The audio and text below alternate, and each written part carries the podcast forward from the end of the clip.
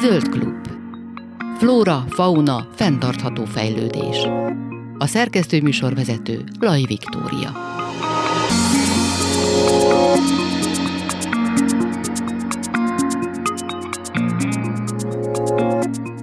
Jó napot kívánok, Laj Viktoriát hallják. A WWF Magyarország fejlesztett egy mobil alkalmazást, ami hát lényegében személyre szabott segítséget, vagy hát útmutatást ad a, az embereknek azért, hogy fenntarthatóbban éljenek, vagy akár mérsék, mérsékeljék a fogyasztásukat, és ez tényleg egy elég hiánypótló dolog, mert hát szerintem nagyon sokan rajtam kívül vannak abban a helyzetben, hogy tennénk valamit, de igazából nem tudjuk, hogy hol kezdjük el. A vonalban van velem Harmat Ádám, a WWF Magyarország éghajlatváltozás programjának vezetője. Jó napot kívánok! Jó napot kívánok! Tehát ez az applikáció, tehát egyrészt ugye kiszámolja az ökológiai lábnyomunkat. Ezt ugye elég sok helyen meg tudjuk tenni, tehát hogyha felcsapjuk az internetkeresőt, akkor ugye több ilyen lábnyom számítást találunk. Ugye ennek alapvetően ugye az a feladat, egy ilyen lábnyom számításnak, hogy ugye látjuk azt, hogy egyrészt mennyire érünk fenntarthatóan, vagy éppen egyáltalán nem fenntarthatóan,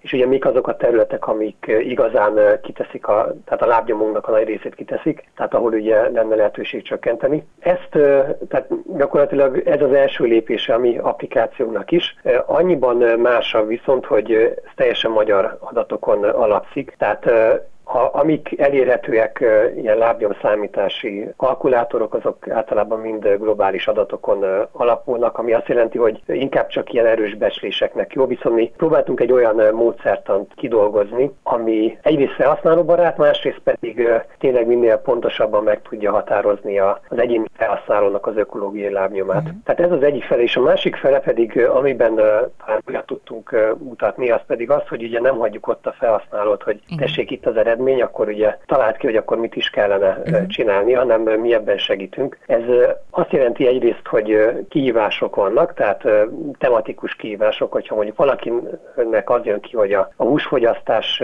teszi ki a lábnyomának a nagy részét, vagy ő úgy érzi, hogy azon tud csökkenteni, akkor el tud fogadni egy ilyen kihívást, és akkor részt tud ebbe venni, és a, a végén meg ugye látni fogja, hogy akkor mennyivel csökkent a lábnyoma. A, a másik dolog pedig, hogy tippeket is adunk, ahol pedig hát így a, a szakmai részében vagy hát így a, ez az, ami így a, a tudás megosztásáról szól, tehát hogy mik azok a további lépések, vagy amivel el tudja érni a, a lábnyom csökkentését. Tulajdonképpen ami folyamatosan, mint egy ilyen végeredmény mutat az applikáció, az az, hogy ha minden ember úgy élne a Földön, mint mi, uh-huh. akkor hány darab földre lenne szükség. Oh. És ugye ez, hogyha a magyar átlagot nézzük, akkor ez 2,3 darab föld, tehát ugye innen is származtatható a, ugye a túlfogyasztás napja, tehát ugye ezt tegnap előtt értük el Magyarországon, tehát Igen. ugye ez is ugye azt fejezi ki, hogyha minden ember a Földön úgy élne, hogy egy átlag magyar, akkor ugye már január 1-től ugye egészen június 8-áig felértük a, ugye a Földnek azt a, az erőforrását, amit ugye egy évben elő tud állítani, és ugye innentől kezdve pedig a Földnek a véges erőforrásait használjuk fel. És tulajdonképpen hát így a cél az nyilván az, hogy ezt a lábnyomot,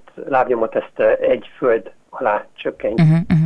Ez hát nem egy egyszerű feladat. Tehát biztos. nyilván vannak olyan részei a, a lábnyomnak, amit viszonylag könnyű teljesíteni, tehát mondjuk diétamódosítással, de hát azért átlagban a, a lábnyomunknak a, a nagy része az az, az energiafelhasználásunkhoz Igen. és a, a személyautó használathoz kötődik. És ezek azok a területek, am, amiket amúgy igyekeztünk nagyon pontosan meghatározni az applikációban, tehát itt egy kicsike változást is már jól fog mutatni az applikáció. Ezek Igen. teljesen úgynevezett bottom-up alapon épültek bele az applikációba, tehát meg tudjuk adni, hogy mennyi volt a villamosenergiaszámlánk, a földgázszámlánk, mennyit autózunk, és hát nyilván lehet ilyen kihívást is választani majd a későbbiekben, például, hogy akkor legyen egy autómentes hetünk, és akkor ugye már látni fogjuk, hogy egy hét alatt, tehát csak azzal, hogy ugye egy hétig nem használtuk az autónkat, már mennyit csökkent a, a lábnyomunk. A, az autózás egy pont jól megfogható dolog ilyen értelemben, hogy le tudom cserélni bármikor, hogyha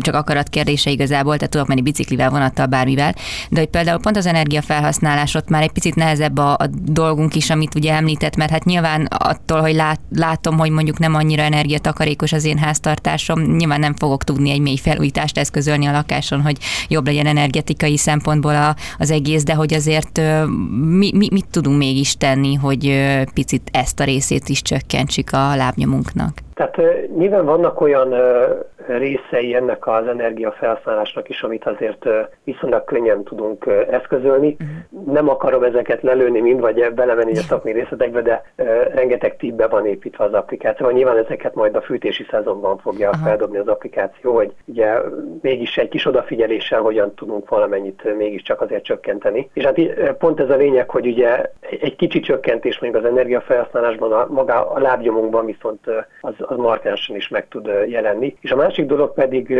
szerintem az, hogy ez, ez így igaz, hogy nyilván drasztikus csökkentés akkor tudunk elérni, hogyha egy nagyobb energia hatékonysági beruházásba fogunk, de ugyanakkor erre pedig ráhívja a felhasználó figyelmét, hogy igenis ez fontos, és hogyha mondjuk ebbe fektetjük a megtakarításunkat, akkor lehet, hogy ez megtérül, és ha mondjuk, ha csak a lábnyom szempontjából nézünk, ugye, hogyha van x forintnyi keretünk, és úgy döntünk, hogy elmegyünk, nem tudom, Balira nyaralni, uh-huh. vagy, vagy inkább abból a pénzből uh, valamit felújítunk, akkor itt ugye igazából két oldalú dolog ez a, a lábnyom tekintetében, hiszen uh, pont a repülésről is akartam beszélni, hogy uh-huh. az egy nagyon nagy részét teszi ki a, a lábnyomunknak. Ugye magának az átlag magyarnak a lábnyomában nem, mert ugye azért össztársadalmi szinten nem repülünk sokat, de uh-huh. például egy tengeren túli repülőút, egy oda a repülőút, annak a lábnyoma az ugyanakkora, mint egy átlag magyar éves lábnyomának a fele. Hát ez hát, nem kevés. Ez is egy szerintem egy eléggé motiváló tényező arra, hogy az emberek kicsit átgondolják azt, hogy mennyire környez, mennyire lehetne környezettudatosabban feltöltődni, uh-huh. mondjuk, hiszen ugye nem kell azért elrepülni a világ másik felére, hogy egy kicsit feltöltődjön az ember. Hát igen, és valószínűleg ez a fejlett világban azért probléma lesz. Arra gondolok, hogy nyilván most a pandémia meg a lezárások miatt mindenkiben azért halmozódott a, a, a vágy arra, hogy, hogy kimozduljon, hogy távol kerüljön az elmúlt egy évnek a hát a problémáitól, és ugye tavaly azt mondták is, hogy 2020-ban a túlfogyasztás napja az augusztus második felére esett, ezzel kitolódott azt hiszem három héttel az előző évhez képest, de hát most megint július 29-ére fog esni ez a dátum, tehát hogy nem kell attól tartani, hogy az emberek a pandémiának a hatására nem azt fogják nézni, hogy nekem akkor itt most mekkora lesz a karbonlábnyomom, hogy elutazom Balira, hanem az, hogy menjünk, menjünk, menjünk, és hogy még inkább beinduljon, akár a légi közlekedés, a akár a turizmus, akár bármilyen ilyen luxus fogyasztói dolog, amit, amit eddig mondjuk nem tehettünk meg az elmúlt időszakban. Igen, tehát sajnos ez, ez megfigyelhető, tehát a lábnyomban is, meg hát nyilván mondjuk a széndiokszid kibocsátásban is, hogy tavaly példátlan módon csökkent a tehát mind ugye a lábnyom tekintetében, vagy hogyha csak a széndiokszid kibocsátást nézzük, a, ugye az emberiségnek a környezet terhelése, de ez gyakorlatilag egy év alatt sikerült sajnos visszahoznunk, és hát, hát pont ugye ez lenne a lényeg, ez az, amit mi is próbálunk hangsúlyozni, hogy ugye ne az legyen a, a vissza, ne vissza kvázi normálisba uh-huh. térjen az életünk, hanem végre térünk inkább a fenntarthatóbb életmód felé, Nyilván most ez, ez valóban egy, egy ilyen reális veszély, hogy most akkor mindenki, ugye, ahogy csak lehet, nekiródul a világnak. Ugyanakkor ezt, ezt látnom kell, hogy sajnos ez, ez egyáltalán nem a normális módja sajnos a fenntartató életmódnak, és talán ilyen szempontból én egy kicsit bizakodó vagyok, hogy ugye sok olyan tapasztalatot is lehetett hallani, hogy a, az emberek vagy az átlagfogyasztók ugye felfedezték azt, hogy viszont tehát akár a országon belül is mennyi olyan gyönyörű hely van például, amit eddig nem, nem ismertek és most fedeztek fel. Úgyhogy van szerintem egy ilyen vetülete is ennek a dolognak. Hát jó, akkor maradjunk ennél a pozitív vetületnél és lezárásnál. Ugye ez a WWF Léptem nevű applikáció, mobil alkalmazás, amiről beszélgettünk, ő egyelőre Androidra tölthető le, hogyha minden igaz. Igen, a Play Store-on már, már fönt van az applikáció, tehát hogyha rákeresünk arra, hogy WWF, tehát www léptem, akkor ezt, ezt meg fogjuk találni, és le tudjuk tölteni. Nagyon szépen köszönöm. Harmat Ádámmal beszélgettem a WWF Magyarország éghajlatváltozás programjának vezetőjével. Köszönöm szépen még egyszer. Én köszönöm, viszont hallásra.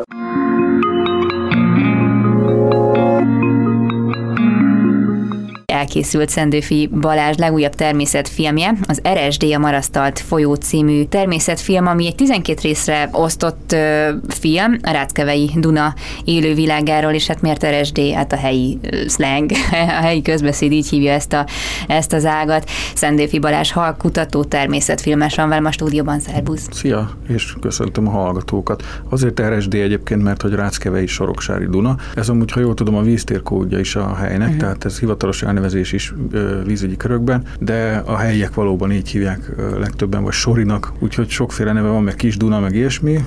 Agyaltunk sokáig a címen, hogy az RSD-t biztos nem fogják hová tenni, nem fogják tudni hová tenni, de szerintem így ez jó. Abszolút. És ha minden igaz, akkor ezt a Ráckevei Dunági Horgász Szövetség támogatásával készült, és olvastam egy, egy interjútban egy vicces kis mondatot, hogy a Horgász Szövetségek úgy adogatnak kézről kézre, mint a középkori királyok a reneszánsz festőt. Ezt nem én találtam ki, hanem pont a Ráckevei Dunági Horgász Szövetségnek az ügyvezetője mondta Udvari Zsolt viccesen ezt, hogy mikor megtudta, hogy utánuk meg majd a Körösvidéki Horgász Egyesületek Szövetsége, az, aki, aki a következő filmet kázi megrendelte, bár nem szeretem ezt a szót, inkább a felkérést szoktam használni, előtte pedig ugye a Tiszataviak, tehát ez már a harmadik így zsinórban és valóban horgászszövetségek. Ennek egyébként valószínűleg az az oka, hogy a horgászszövetségek vannak jelenleg úgymond helyzetben, tehát uh-huh. nekik vannak erre forrásaik. Tehát én nagyon szívesen csinálnék mondjuk nemzeti parkoknak is filmet, vagy akár önkormányzatot is kerestem már meg vele, hogy a Budapest halai folytatása esetleg nem tud-e valamennyi támogatást adni, de általában visszaszokták ezt dobni arra hivatkozva, hogy nincsen pénz. Uh-huh. Horgászszövetségeknek pedig ugye elemi érdekük a horgászturizmusnak a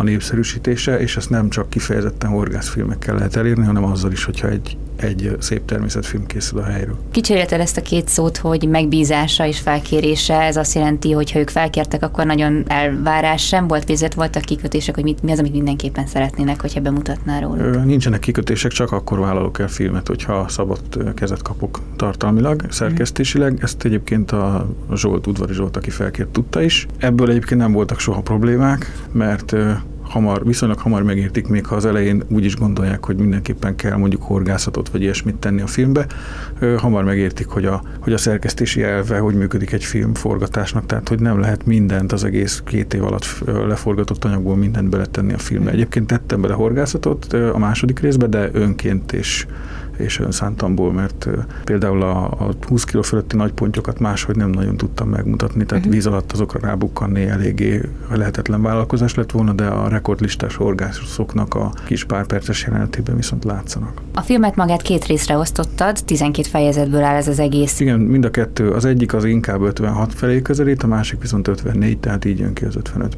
Kétszer 55 perc. Már hogy csak arra gondolunk, hogy igazából eleve szükség volt arra, hogy két részre hoz, és hogy hossza, tehát nagy terjedelmű mind a két, két részecske.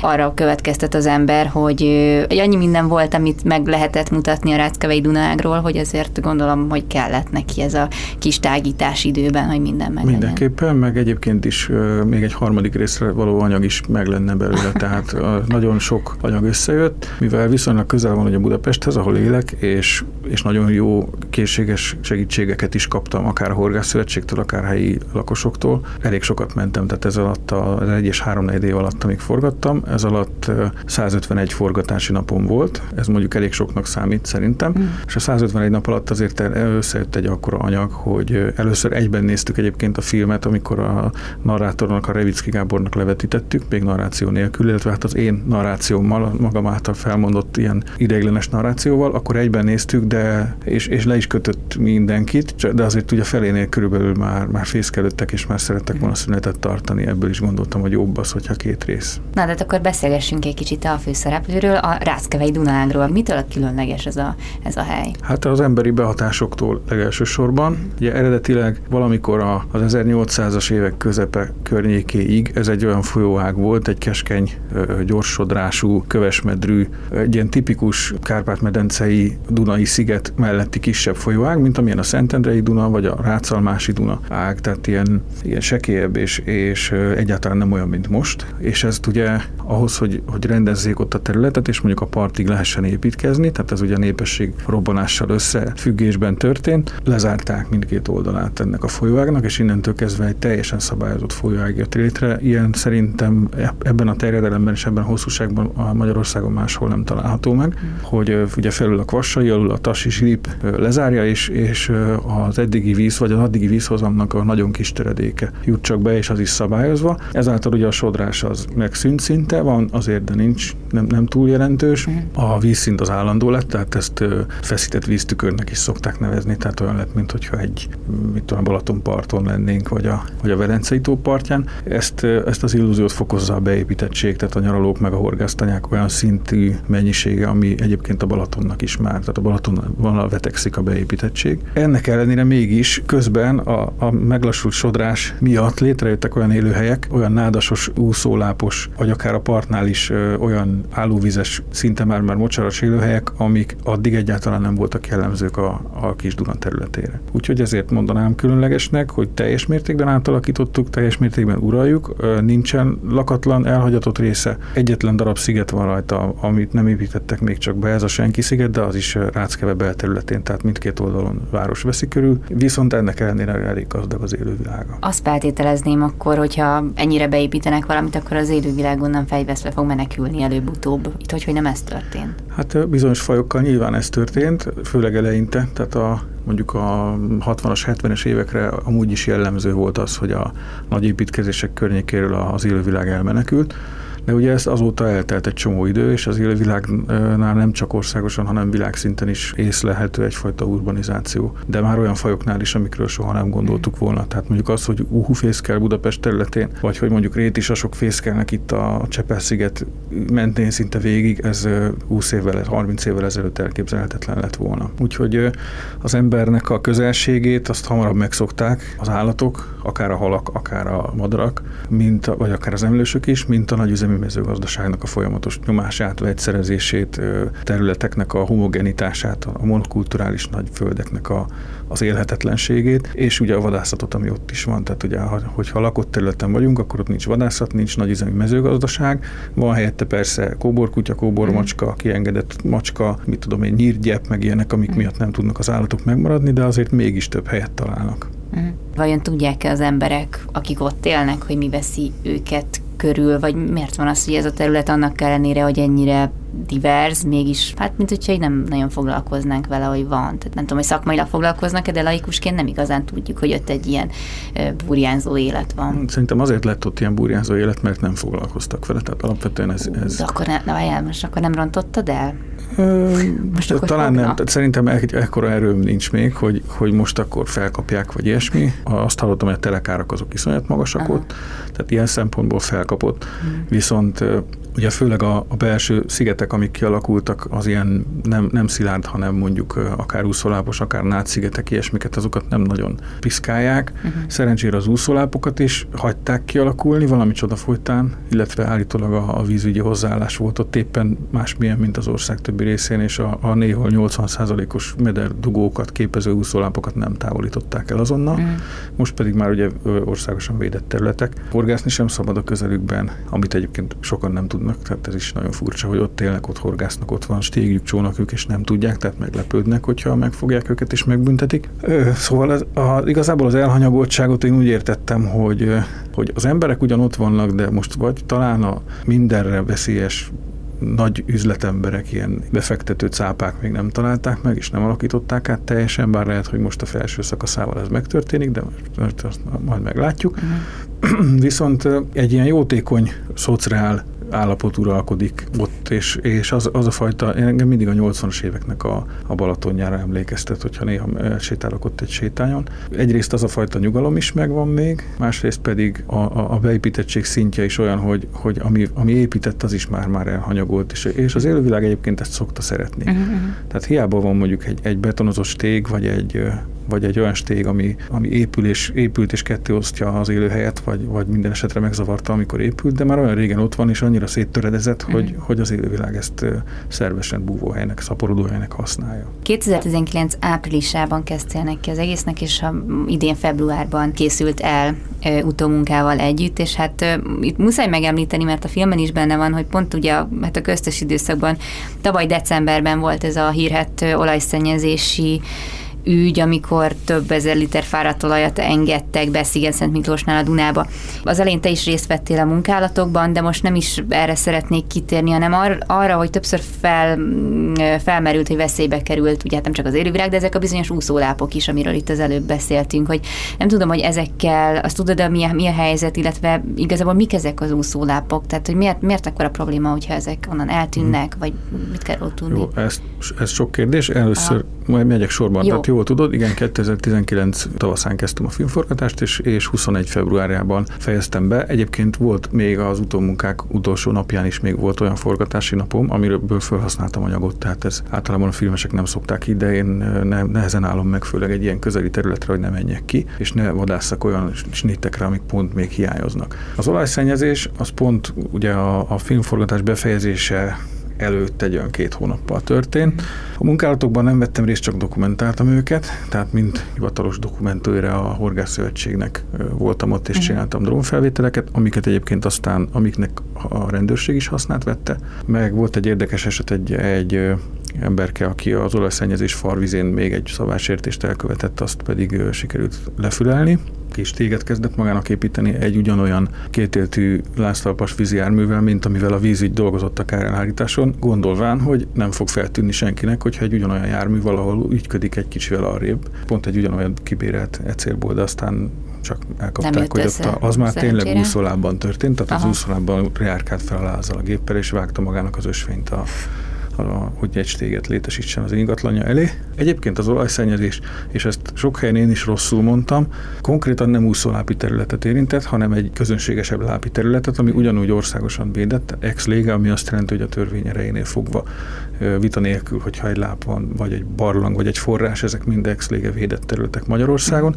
Tehát ez is az volt, és a, a természeti kár az, az felbecsülhetetlen. Csak mondok egy számot, jött a Nemzeti Parknak egyik őre, és felbecsülte, hogy hogy körülbelül négyzetméterenként hány darab tőzekpáfrány tő lehetett ezen a területen. Tőzekpáfránynak 5000 forint az eszme értéke tövenként, és olyan 40-45 millió forint körülre becsülte csak a tőzekpáfrányban esett kárnak a természetvédelmi értékét, és mm. akkor ugye nem beszéltünk még a mocsári teknősökről, meg a esetleg védett vagy fokozottan védett halakról, amik ott éltek, stb. stb. Uh-huh. Viszont ugye ez egy lokális szennyezés volt, és a vízügyi munkának köszönhetően lokális is maradt, tehát körbekerítették, és nem folyhatott be a a vízbe, a fő mederbe. Éppen ezért az úszólápokat, sem ezt, amelyiknek a déli csücskén egyébként történt, sem pedig a többit, mert öt darab úszóláp van a Ráckevei Dunán, nem veszélyeztette, de veszélyeztethette volna, hogyha belefolyik a nyílt vízbe, és okozhatott volna sokkal nagyobb problémát, nem csak az RSD, hanem hogyha tasson kifolyik, akkor az élő Dunán lefolyva is, de az olaj egy ilyen veszélyes anyag. Az úszólápokról kérdeztél, hogy mik ezek, mikor ugye meglassult a sodrás, akkor a bent lévő Dunai hordalék az megállt, és elkezdett pangani. És ennek a finomabb részei, amik nem süllyedtek le a fenékre, azok a felszínen lebegve hozzátapadtak szigetek oldalához, vagy a parthoz, és ezáltal egy olyan felületet hoztak létre, ami alul a mederfenékhez nem ér hozzá, viszont felül egyre vastagodott, ahogy ráhullott az avar, meg a, a kinőtt nád, ugye ott elszáradt, és megkezdődött az iszapképződés. Ez a felszínen történt, és egy idő után már bokrokat is meg tudott tartani ez a réteg, aztán pedig már fákat is, és most ott tart ez a dolog, hogy, hogy szilárdnak tűnő területek, uh-huh. de hogyha ha átdöf rajta az ember egy, egy botot, akkor látja, hogy egy, mit tudom én, egy méter után, vagy másfél méter után újra vízbe ér ez a bot, uh-huh. és a fák gyökérzete is a vízbe ér, miután ezen a talajrétegen átdöfte magát. Ez akkor a leglátványosabb, amikor, amikor viharos szél van, és akkor ezek a fák össze-vissza inganak, mozognak, uh-huh. mert uh-huh. nem szilárd talajon állnak. Illetve amikor kidőlnek, ez szerepel is a filmben, hogyha egy, egy ilyen fát kidönt a szél, akkor az feltépi az úszólápot, van egy-kettő ilyen, ami most is látható, és akkor látszik, hogy a gyökérzete teljesen szabadon volt a fának uh-huh. a vízben. Esetleg még ilyen régi Dunai sóder is van a gyökérzete között, amit ugye a, az ős Dunafenékről hozott fel, ha odáig is leért. És ez egyébként az egyik veszélyeztető tényező is, hogyha csökkenne a vízállás, amire volt egyébként példa 2018-ban, ha jól emlékszem, uh-huh. hogy valamit elszúrtak, és lejjebb ment egy fél méterrel talán a víz, vagy 80 centivel, és ha ez sokáig így van, mondjuk elég egy pár hét, akkor a fák gyökérzete letapadhat, az ilyen úszólápi fáknak a szabadon álló gyökérzete, letapadhat a Dunafenekéhez, és akkor megfenekelhet az úszóláp, és onnantól kezdve már nem úszóláp, hanem csak sima láp. Egyébként azért különleges ez Magyarországon elég kevés helyen található, ekkora terjedelemben egyébként sehol máshol, és ha jól tudom, akkor Európának a második legnagyobb úszólápjai ezek, amik itt a Ráckevei Dunán találhatók. De tulajdonképpen ez mozog valamerre? Nem, mert szigetekhez vagy a parthoz van hozzátapadva, tehát állandó helyen vannak ezek az úszólápok, nem, nem úsznak el, tehát nem viszi el őket az egyébként nagyon meg, lecsökkent és kvázi nem létező sodrás, mm. hanem ott vannak a helyükön. De alul viszont végig ugye mm. a, a vízfenék, és közöttük van egy, egy szabad vízréteg. Rövid hírek, aztán folytatjuk a beszélgetést Szendőfi Balázsjal, halkutatóval, természetfilmessel.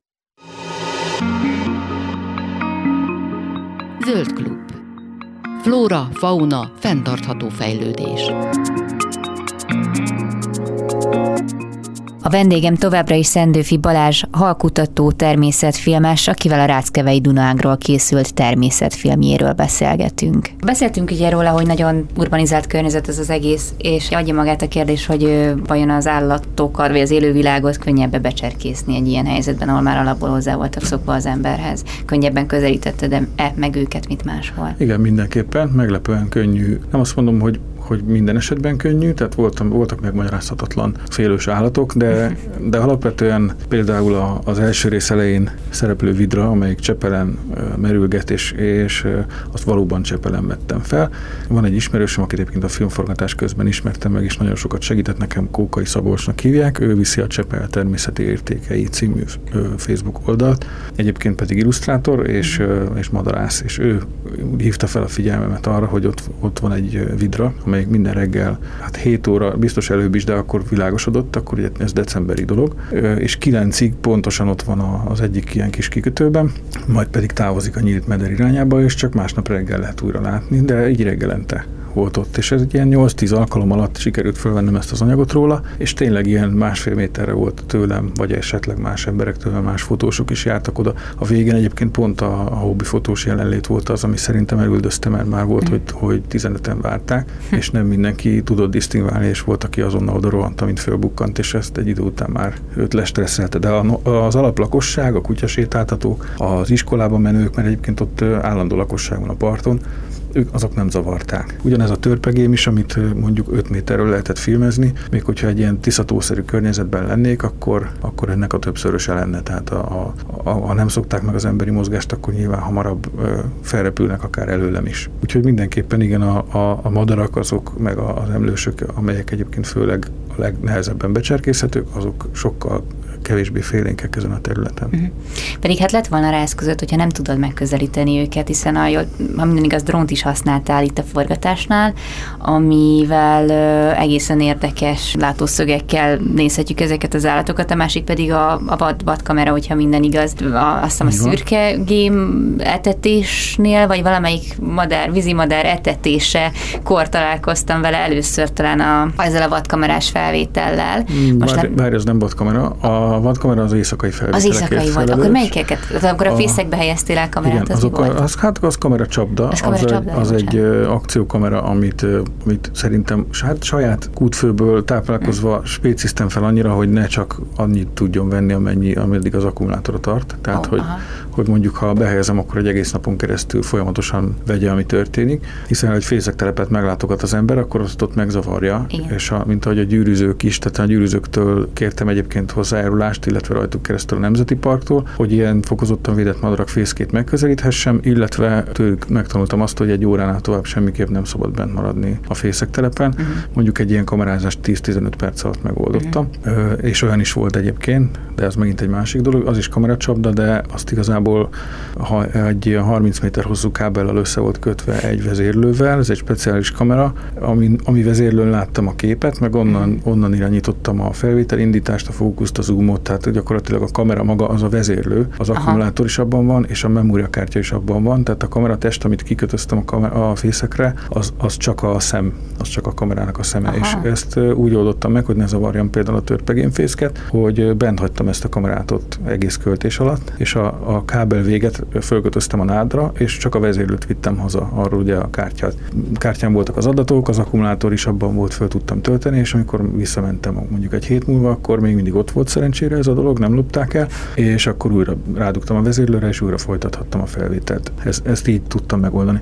Szóval alapvetően ezek, ezek úgynevezett kameracsapdák, amiket közel teszel egy, egy ponthoz, de nem csak fészken alkalmaztam, hanem ö, random helyeken, a, a vidrajuk kiáratánál is. A film a második rész utolsó jelenetén látható halastavas jelenetnél is ezt alkalmaztam, hogy ilyen közel jöttek a madarak, annak az az oka, hogy én ott nem voltam jelen, hanem csak az ott hagyott kamerák, ami egy vízbe szúrt karón helyezkedett el. A drónról egy picit, ha mondhatok, Igen, akkor mindenképpen. azt tapasztalom, hogy a kicsit egy ilyen drónfóbia uralkodik a, a mind a természetfilmesek egyébként, vagyis hát a, inkább a természetfotósok, vagy a természetjárók, vagy a, a természetvédők körében uralkodik egy ilyen drónfóbia, másrészt nyilván most, most a, az országos vezetés körében is uralkodik, tehát hogyha gondolunk a 2021-től életbe lépett teljesen élet, életszerűtlen és követhetetlen szabályozásra, akkor ez, akkor ez nyilvánvaló.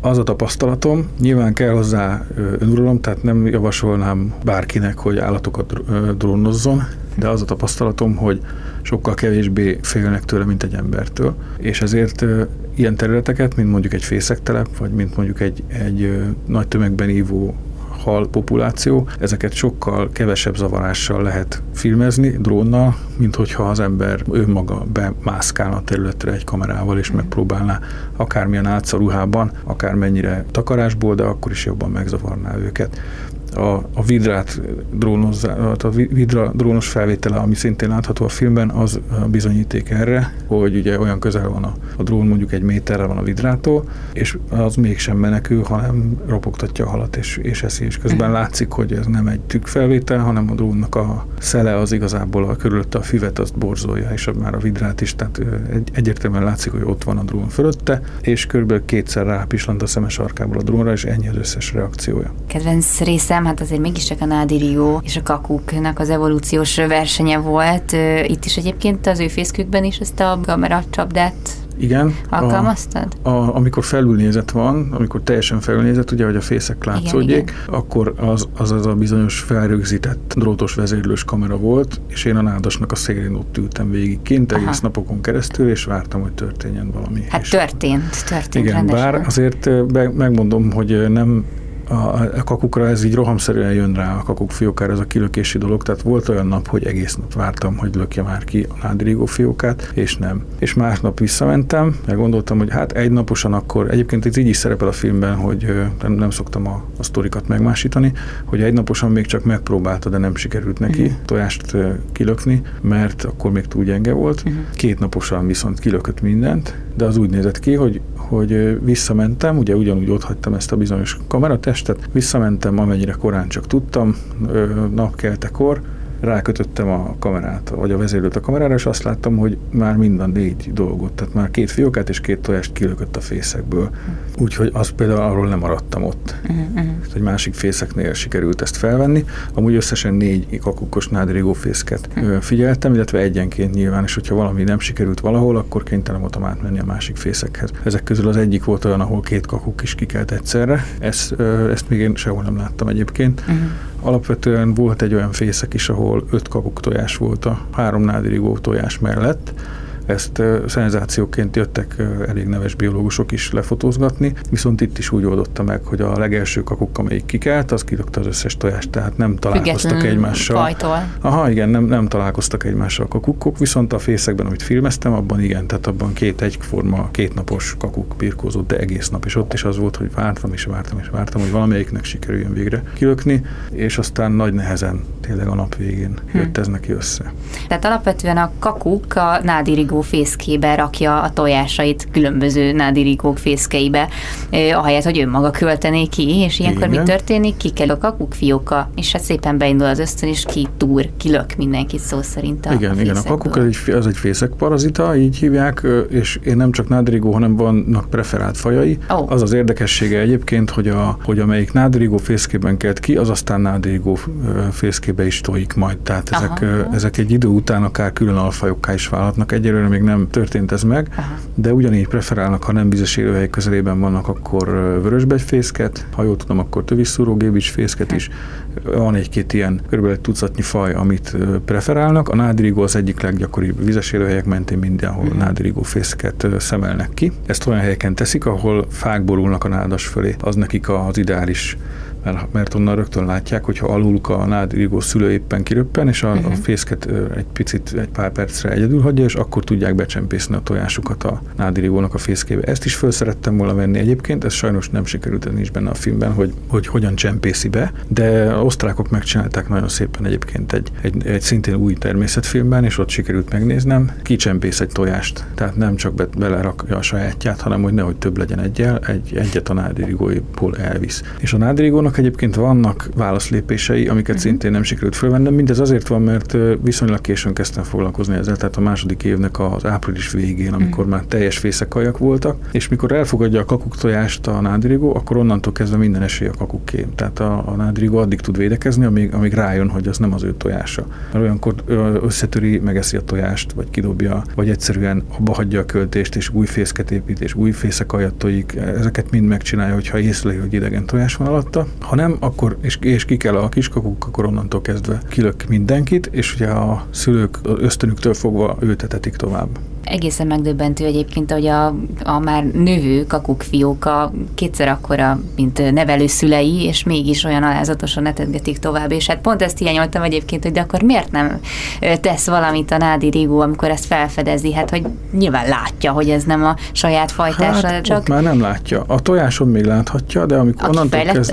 állaton már A kifejlett állaton valószínűleg nem látja, hogy a Fekete István írta ezt egyébként, lehet, nincs tudományos alapja, de valószínű lehet, illetve legalábbis szép, hogy, a, hogy talán még büszke is a Nádrigó, hogy mekkora nagy fiókát sikerült neki fölnevelni, hogy, hogy mennyivel nagyobb és erősebb, mint a többieknek ha. a fiókái. Valószínűleg ez lehet benne. Ugye a, az eleségkérés, az a hang, amit kiadnak a kuk eleségkérés közben, meg az a mozdulatsor, hogy kitátja a torkát, ami élénk narancsvörös színű, ezek mindent uh-huh. felülírnak a szülői ösztönöket uh-huh. hozzák előtérbe, és nem gondolkodik a szülő azon, hogy most mekkora is ez a fióka, meg miért csak egy van, amikor én mondjuk ötöt tojtam, miért lehetetlen jól lakatni, miért van az, hogy most már ötször akkora, mint én, mert nem csak kétszer akkora lesz, hanem hogy amikor megnő, és már kirepült a fészekből, akkor is még etetik tovább, és akkor uh-huh. így a kakuk az egy ilyen gerle nagyságú madár, uh-huh. a nádirigó meg inkább veréb, de talán még, hát igen, mondjuk egy, egy ilyen hosszúkásabb veréb nagyságú, és mégis hetekig etetik még tovább. Az az, az igazán bizarr látvány, uh-huh. amikor egy ilyen hatalmas madár kéri az eleséget a pici szülőktől. Hihetetlen. De egyébként a kakuk maga nem is költ? Nem. Tehát a kakuk fészek olyan nem létezik, ő ezt csinálja, tehát ő így, így, így próbál evolúciósan túlélni. Ennek van több oka, egyrészt ugye a tápláléka a kakuknak speciálisan ilyen nagy szőrös hernyók, aztán később felnőtt korban. Nagyon nagy a fehérje igénye, és hogyha egy kakuk mondjuk építene egy fészket, és beletojná az összes tojását, uh-huh. akkor nem győzni etetni a fiókáit, tehát uh-huh. nincs az a fehérje mennyiség, amivel uh-huh. ő tudna. Ezért egyenként bízza nevelő szülőkre, tehát az, az a évente akár 15, de volt olyan, amelyik 26 tojást tojt, a a kakuk kutató adatai szerint, akivel kapcsolatban voltam, ezeket mind külön-külön egy-egy fészekbe teszi. Egyébként elég rossz a kakuk fiókáknak a túlélési aránya. Még Nem is. csak igen, mert ugye egyrészt kb. a felét felfedezi a nádirigó, Aha, és elpusztítja, és, és erről ugye a kakuk szülő nem értesült, tehát ő becsempészte, és onnantól kezdve nem tudja nyomon követni, hogy mi történt. Ezért is tojik többet, mint az átlagmadarak, mondjuk 15-öt átlagba. Másrészt pedig a kakuk fiókának nagyon nagy a hangja, és hogyha eléri azt a nagyságot, és messzire hallatszó hangon kéri az eleséget, akkor a ragadozók könnyebben megtalálják. Ezt én tapasztaltam egyébként a, a négy fészekből, amit, amit figyeltem, abból hármat a kakukfiókát benne a patkányok elpusztították. Hát nagyon sok részt ki lehetne még ö, emelni a, a filmből, de most azért nem teszem, mert nézzék meg az emberek maguk is. Egyébként ezt ingyenesen meg is tehetik a YouTube-on. Tudnám mondani egy csatorna nevet? A Szendőfi Balázs a nevemre, csatorna? ha rákeresnek, igen, a Szendőfi Balázs alatt meg fogják találni. Egyébként a többi filmem is mind most úgy alakult, a vírus helyzet alatt döntöttem, úgyhogy mindegyiket ingyenesen hmm. hozzáférhetővé teszem, úgyhogy mind ott van. Igaz, hogy sokféle egyéb más videók is vannak fönt, tehát keresgélni kell, de azért meg lesz szerintem. Uh-huh. Most úgyis volt nemrégiben egy kutatás, ami szerint a pandémia alatt megnőtt a természetfilmeket nézőknek az aránya, sokkal többen töltöttek le ilyen jellegű filmeket, mint korábban, annyira vágytunk a természetbe. Vágytunk a természetbe, ki is jutottunk, hát néha problémákat is okoztunk, és pont arról jutott eszembe, hogy mondtad, hogy nagyon urbanizált, és hogy még nem került úgy a látóterébe egy olyan befektető csoportnak mondjuk, vagy embereknek, akik esetleg további beavatkozásokat eszközölnének rajta, de azért most a betonozás az igen nagy ö, szenvedélye a befektetőknek, elég, ha csak a nagy tavakra gondolunk, hogy ott mit akarnak véghez vinni, nem kell -e attól tartani, hogy esetleg a, az RSD-n is valami hat, hasonló betonozási akció és beavatkozási hát akció. Ettől mindig, mindig lehet tartani.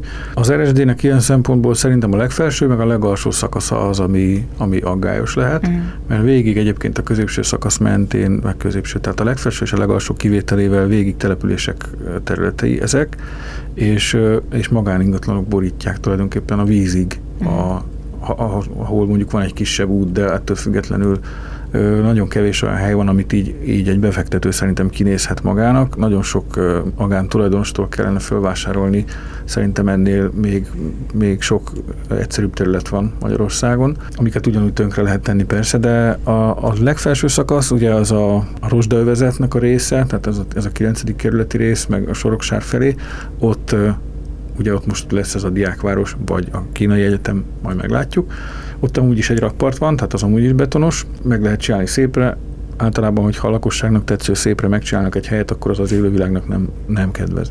Ez tapasztalat. A másik oldalon viszont ártéri erdőmaradvány van, uh-huh szemben ezzel a résszel, és egész a francia öbölig, meg még annál lejjebb, és ha jól tudom, akkor oda is van, amit terveznek, talán sportcsarnokot, vagy nem tudom micsodát, tehát az is az ott veszélyben van ilyen szempontból. Ha, ha jól tudom, akkor az teljes mértékben kivágásra kerül, már csak a Galváni híd miatt is, amit megint csak terveznek.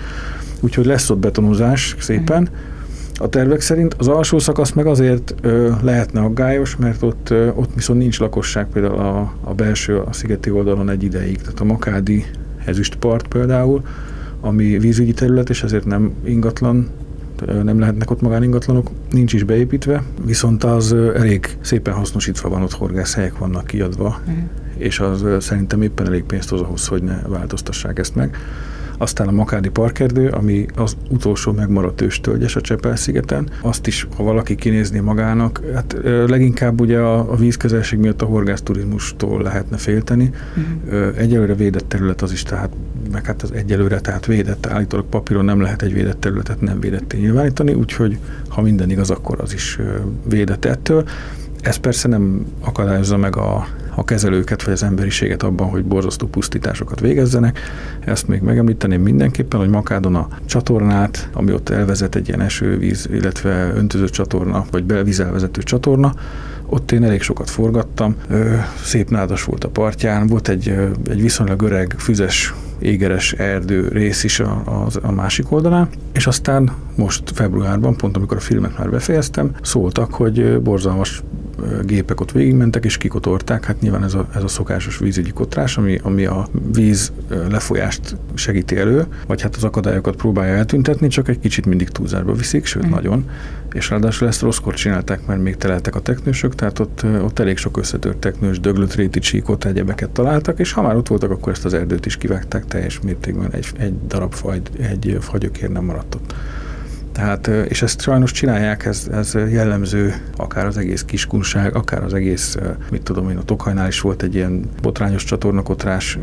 Sajnos az országos gyakorlat hibás ilyen téren, hogy nem lehet részlegesen, nem lehet csak az egyik oldalt. Van, ahol igen, de, de inkább végigmennek, meg inkább elköltik azt a pénzt, amit aztán el tudnak erre számolni. Ennek az élővilág sokkal inkább kárát látja, és ez, ez talán csúnya példának tűnhet, de az olajszennyezéssel akkor összehasonlítottam, és az olajszennyezés az egy szörnyű dolog, és tudja mindenki, hogy, hogy illegális és bűncselekmény, viszont egyszer történt meg, 60 év alatt, egy lokális területen. Ez a csatorna kotrásos díj, viszont az ország egész területén, és minden évben uh-huh. többször megtörténik. Próbáljuk meg nem ilyen negatívan lezárni a dolgot, hanem akkor mondj pár fajt kérlek szépen, ami csak ide jellemző, ami csak itt található meg, ami nagyon különleges séteszi a Ráckevei Dunát. Ó, hát olyan már országosan, mert olyan nincs azért. Olyan nincs. Hát Tehát, akkor mondjuk, ami ritkának de, számít.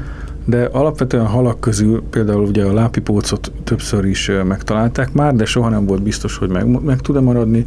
Most a legfrissebb dolog, ez hogy a 2020-ban elkísértem Sallai Zoltán halkutatót, benne is van ez a, ez a rész a filmben, aki a lápipócot kereste szintén, és az egyik úszólápnak a belső tavában meg is találta.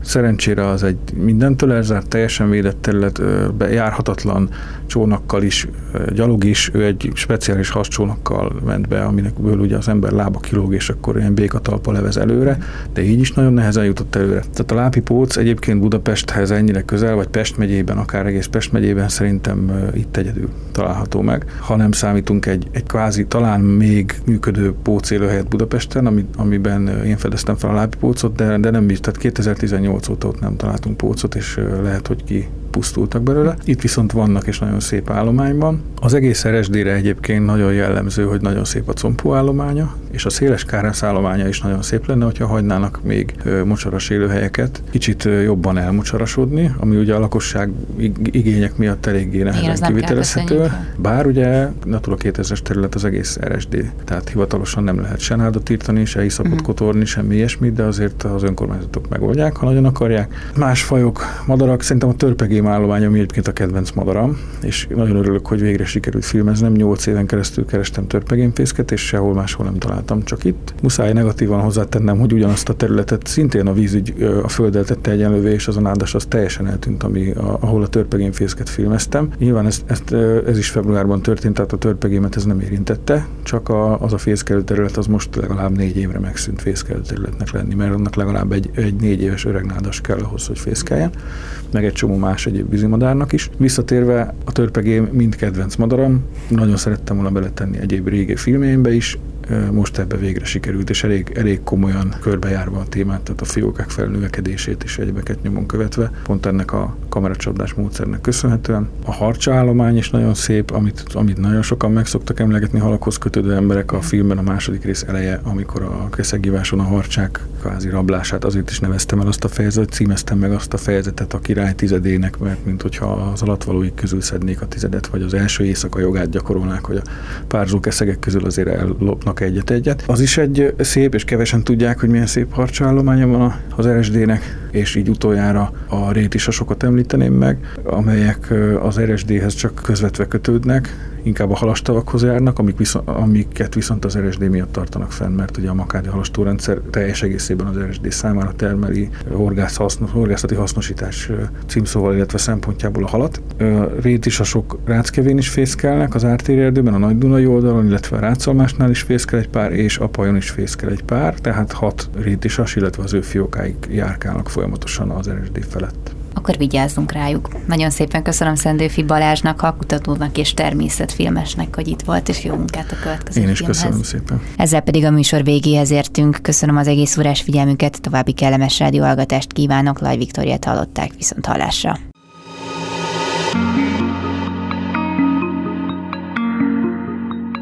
Flóra, fauna, fenntartható fejlődés. A Zöld Klub műsorát hallották. Música